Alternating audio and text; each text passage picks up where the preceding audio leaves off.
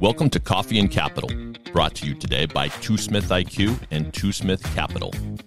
Now here's your host, Two Smith CEO, Jeremy Smith. Welcome back, everybody. Episode 15 How to Buy Investment Real Estate. I'm so excited to be back. Coffee and Capital, office hours. I got the homie, I got the legend, the homeboy, Ross Rhodes from Bank of England. Ross, say what's up to everybody. What's going on, everybody? Good afternoon. Thank you for having me on. No problem, man. We're really excited. We're going to talk about how to buy investment single family real estate. Ross, just for context of our listeners, our viewers, can you give everyone a little bit about yourself, like a background, so people know who you are?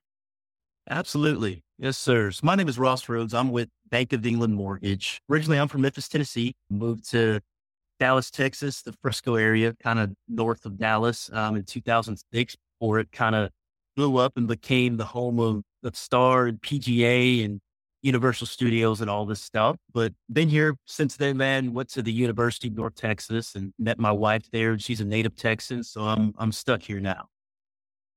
Right. We with Bank of England Mortgage, we pride ourselves being a little bit different than most mortgage companies. We are open and honest from from day one, and we're licensed in all 50 states and kind of have a lot of loan products that some companies may not have to be able to get the deal done, whether it's a primary residence, investment property, second home, whatever it is. All right, awesome. So everybody is listening. Me and Ross have worked on several deals before.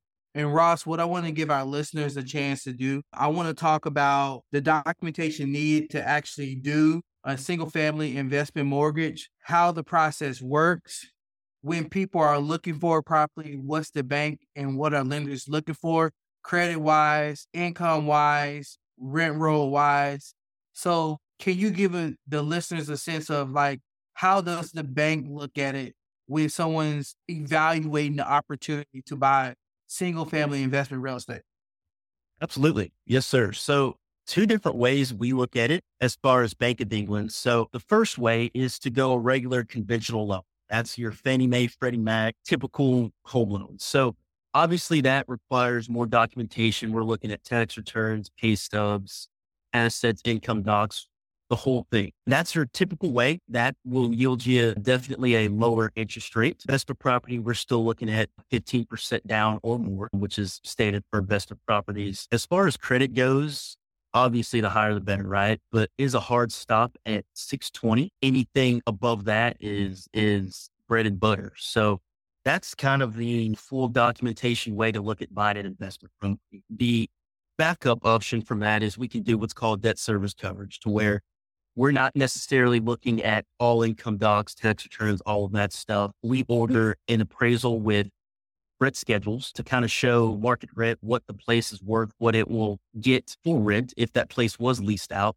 And then we're able to just use that as far as your income on that property. The long story short, as long as the income that you can get from that property is equal to or greater than what your proposed mortgage payment will be, including principal, interest, taxes, and insurance. So we just use that qualify you based off.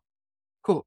So, so Ross, for our listeners, let's say they don't speak Spanish, and let's say they don't know DSCR, debt service coverage ratio, some of the lingo we be talking about. So let's let's break it down right real quick for them. So what we're saying is that okay, find a property you like, fill out an application form, a 1003, which is a real estate application. From there, go figure out does the property actually have rental history? If it does have a rental history right now, what is the average the rent that they're collecting every month? What is the property done before? Does it have a property manager on it? And if it does, can you go get a copy of the lease? If they have a copy of the lease, we verify what they're actually paying per rent per month. And when you take that data, you go in and you look at an average mortgage principal and interest payment, and you take that times what's coming in minus real estate taxes, utilities, expenses, etc. And you figure out is is this property cash flow enough to take on this mortgage? Is that correct? 100%. Yes, sir. That's correct. So for simple math, let's say, Jeremy, you want to buy an investment property and let's say your mortgage payment on that, including principal, interest, taxes, and homeowners insurance, is going to be right at $1,000 a month. We either ordered appraisal rent schedules or you've already got a lease agreement in place from a past owner or a combination of both. Uh, let's say that place is getting $1,800 a month in rental income. And keep in mind, your mortgage payment is $1,000. So you're netting $500 a month on that property. As far as our debt service coverage loan, that covers, right? Because you are, you're paying $1,000 for this property. You're bringing in 1500 a month. So from an income standpoint, we'll qualify just based off. Nice, nice. For all y'all, that's the MIT map, Massachusetts Institute of Technology. Ross, you're the genius. That's what I'm talking about. So on the flip side, that's kind of like the process. Can we go more granularly into the documentation? So when in documentation, Ross, can you kind of walk them through the process of documentation? How do you engage a borrower? From like how you collect the docs. There's an app. What happens in the process when you get the apps? You issue a conditional approval. What do we need to go through to get a full approval? How does the appraisal process work? Can you kind of walk our borrowers and our listeners through from a Bank of England standpoint, how once now we know the math, now that we know the the whole Spanish jargon, DSCR, but non-real estate people, can you walk them through this whole process of kind of how it works from the documentation standpoint to an expectation? Absolutely. Yes, sir. So first step obviously is to get the loan application. So we are huge on technology here at Bank of England. And I think that's obviously where we're at from a just a, a standpoint as far as a society. So we're big on on technology, man. So we use our loan app. You can download it directly to your phone. It can be an app on your iPhone, on your Android. You can complete the app on the computer, whatever works best for you. So Simple loan app takes about 15 minutes. What's going to ask you, obviously, do you have a property in mind? Do you own any other properties, assets? What's in the bank as far as your checking savings accounts, retirement, IRAs, things of that nature? What are you making per month? Are you self employed? Are you a W 2 borrower? Things like that. That'll take you about 15 minutes. As soon as you finish that, we get a notification Hey, Jeremy Smith has just completed the loan app. That's when we get to work. As we're working on the back end, getting the loan app set up, running credit, all of those type of things. That's when you are uploading docs. DSCR loan, like I said, not necessarily worried about pay stubs, tax returns, things like that. More worried about income on that property and to show that you have the funds to purchase that property. So those are things that we need to get uploaded, obviously to our portal, which is super secure, so we can see it on our side. But we're the only ones that can see it. Obviously, it's like, it, it's like a vault. You can't get into any of this stuff, man. It's like it's like hundred percent. Nice. Hundred percent. Yes, sir. Yeah. No, no way you're you're cracking into this. So several different ways you can do it. If you've got Peter and a scanner and all that stuff, obviously you can just scan it into us and get it to our system. But if you don't, and just like you and I, most people are sitting there in front of their phones all day, you can take a picture of your bank statement and your pay stubs and your tax returns or whatever it is, and take a picture through our app, and it immediately uploads it up to us as a PDF document. So you don't have to go through the um, hassle of scanning it in and uploading it and all that stuff. So we try to make it as easy as possible. Nice. So let's let's backtrack real quick. We talked about this DSCR loan. We talked about investment real estate. We know you guys over at Bank England. Y'all are technology gurus with the app. I think that's awesome. We want to we want to now talk about okay, you got all these documents you looked at the credit, you have it. Again, can you kind of tell them mm. how you issue a conditional approval, getting ready to take the property into underwriting? When we're looking at closing disclosures, we're looking at looking at the T's and C's to try to get the loan committed. Can you touch on that process?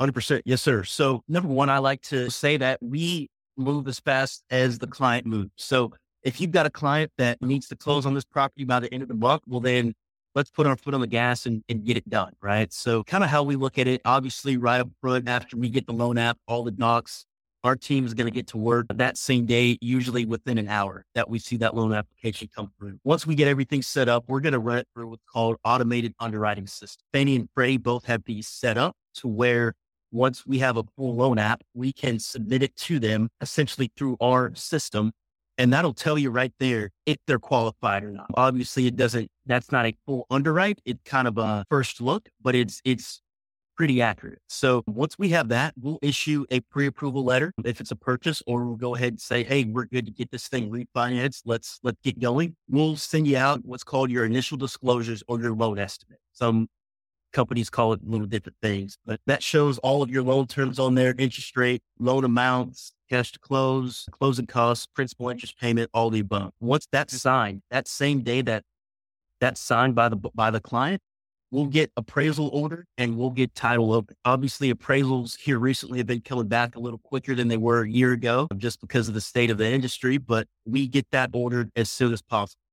Nice. Just because we want to, you know, definitely show that we're ready to go as quick as you are. So we'll get that stuff ordered. Usually, depending on the location, we'll have an appraisal back within a week, sometimes 10 days depending on the location. In the meantime, title's working on getting prelim CD, tax cert, all the above title documents to us. And all the while, while all of that is going on, we are also getting you into underwriting. So processing and underwriting. Processing kind of gathers income docs, looks at everything, makes sure all the T's are crossed, all the I's are dotted. Then we get you in front of the underwriter. They'll do their, their initial look on it. Usually takes a full business day. And then we'll get what's called the conditional approval. Conditional approval is basically saying, Jeremy, you are approved for this loan under X amount of conditions. Nice. Could be we need to wait for the appraisal to come back. We need to wait for title to come back. We need your last pay stub. We need to see the lease agreement from your property that you have in Florida, things like that. Once we gather all of those documents, which we're sitting here waiting to get those uploaded. So as quick as the client works, that's how quick we're working. So as soon as we get those uploaded back to us, we resubmit it right back to underwriting. Hey, this is good to go. These were the documents that were outstanding. We now have them. Let's get this clear to close. Once we once we do that, goes back to the underwriter. Usually takes another day or two business days, and then we receive that clear to close. Nice. So those are all excellent points. And there's some there's some concerns or points I think that we should let our listeners know about. And by the way, man, I love the fact that Bank of Bank of England's has they foot on the gas. When you say you guys are, when you put the foot on the gas, you guys are in a Ferrari. You what are you in like a Porsche, Audi? Like, cause this is like awesome way to streamline a loan that we're doing on a mortgage. So what, what do you think you guys are, a Ferrari or a Porsche when you put your foot on the gas? I'm a I'm a Porsche guy, so I'm gonna gonna say we're we're in a Porsche, but you know we're we're talking about a about a GT3. We're the we're the fast one. All right, cool. I'm an Audi guy. So like the point that we also need to address when we got our foot on the gas and we want to go as fast as we are, we're only as fast as the bar want to be. But also, when you're underwriting, can you touch on the red flags that'll cause us to take our foot off the gas? Now we're in a damn Taurus on the floor. Hundred percent, yes, sir. No, that's a, that's a great point. So, biggest thing that I've seen, and just from doing this for a while, is be open and honest with us from the start. When you hear the word underwriting, it literally means that. So we are looking at everything, right? We're unturning sticks and stones and rocks and all of that stuff. So if there's something that you didn't disclose to us, you need to tell us. Um, something that I've ran into. We are a week out from closing. We're in underwriting, and uh, a client decides to go buy a new Audi and not tell us about it. From a, you know, borrower standpoint, you might think that, that you can get away with that because we already conditionally proved and things like that. We'll run a what's called a soft pull credit check. It's not going to hurt your credit or anything like that, but we'll run that a few days prior to closing. Any new debt is going to pop up on there. If you're buying a primary home and you decided, hey, we need to furnish this place, let's go up to IKEA and open up a credit card and run it up. And uh, hopefully they don't catch it we're going to catch it. So that's the biggest thing that we run into is undisclosed debt, whether it's a card, whether it's a credit card, personal loan, all red flags that are going to, like you said, put us in the Taurus and take us out of that Porsche. Nice. And then you guys, from a, a rolling reserve standpoint, we've seen loans that we worked on before where we're in the ninth inning, we're back into the Porsche, we're on the last thing. I've seen the checker flag go down, and then all of a sudden, the bar when we're looking at liquidity verification, that they don't actually have enough for the closing costs, down payment, and then there's not a reserve on it through QA. It, eh, have you seen that as a red flag in the ninth inning? 100%. Yes, sir. Not necessarily most times in the ninth inning, just because we pride ourselves from gathering all necessary documentation as much as we can up front to hopefully mitigate that, right? So if we're able to already gather all income docs and know exactly what you're going to need cash to close, if we know you're going to need three months of reserves, six months of reserves, whatever that is, we try to already know that prior to getting into underwriting. However, things happen, right? Let's say we're dealing with a client that's got, you know, a whole bunch of investment properties and he's got to put some work on one and had to take some money out of his account for it or whatever the situation is. 100% that happens. So definitely post closing liquidity is a, that's a big thing. That's important. And, and, we'll let you know up front. Hey, Mr. Smith, based off of this loan we're doing, we're going to need to see three months reserve. We're going to need to see six months reserves. This doesn't necessarily need to be sitting in your checking account or savings account, but if it's in an IRA or retirement or something like that, we need to be able to see it. It cannot be sitting under your mattress at home, Jeremy. Oh, oh, it's not. Like I'm, gonna, I'm gonna get in my Ferrari, keep it on the gas, and I'm gonna make sure that that that money is put to work. So we got a couple more quick questions. I know we got to jump. The big thing I've seen, and we worked on this with Bank of England with you, Ross Rhodes specifically, is you guys are so awesome when it comes to titling. You allow the borrowers to title an LLC. Can you talk about how an investment property, when it comes to deeding and titling, if the borrower doesn't want to put in their name, they want to treat, treat it as a true investment property, how can we title the property so that it's it's creatively helping the borrower use it as an investment property, such as the LLC, such as a business? Can you kind of touch on that point? Absolutely. Yes, sir. So, you know, you and, and me and most people that buy investment properties, they're buying it to build some wealth for the future, right? And and nine times out of 10, that's going to come in having an LLC or some type of business outside of their personal name that they're buying this place in. As long as it is a business purpose loan, which means that this is going to, this is investment property that we plan on using to make income. As long as it's in the business purpose loan, we can, with it being debt service coverage, get it titled into your LLC at closing. So instead of on the title of the home, it's saying Jeremy Smith, it can say Jeremy Smith LLC or whatever that is. That's no problem. Or if you're like, hey, I want to worry about doing that at a later date, I just want to close this in my personal name. We can do that too. You tell us kind of the, the route you want to go down and we'll make it happen. Nice. And then just to kind of circle all back, Bank of England, Ross Rhodes, they're pros. They do this all the time. Two Smith Capital will put you in the right position to give you to where we'll hand you off to Bank of England. Ross will handle all this. We'll check the credit. We'll streamline the underwriting. We'll introduce you to technology and the app they use. By the way, Ross, I think that app thing that you guys are doing is phenomenal. It's the new way the bar is getting information to it. We've seen it a lot. Uh, also, just educating new people who want investment properties that they can actually go out, partner with their property managers, allow them to look at rent rolls, allow them to understand how cash flow works with a loan. And then Two Smith Capital will help you fill out your 1003. We'll walk you through pre-approval conditionals. We'll walk you through the ratio that makes sense. And then hopefully we can make music with Bank of England. Ross, you got anything else for me? No, sir. Thank you for having me on, man. Just to kind of touch on that app one more time obviously it, it's great for uploading docs and getting that app knocked out, but also it's got some calculators in there. If you want to run some scenarios and see what your mortgage payment would be, you can put in there the purchase price, what you want to put down around what your interest rate will be, and it'll tell you all of that. So we've definitely got the tools and the the technology to be able to get you where you want to be and, and definitely kind of streamline the process and make it as easy as possible.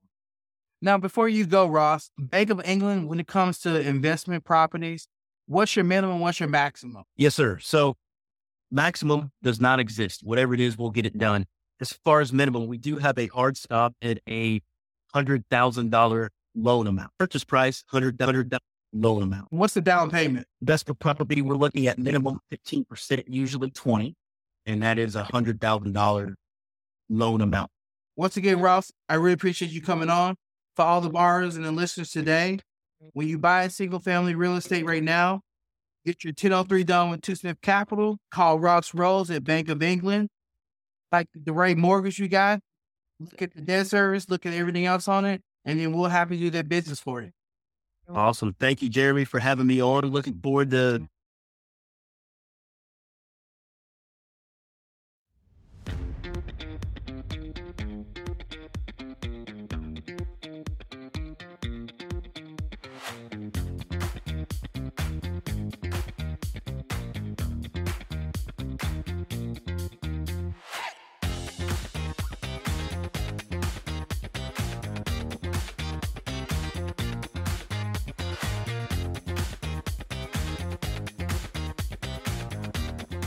If you like what you heard, please check out the coffee and capitaltalk.com. Please be sure to subscribe. Thanks.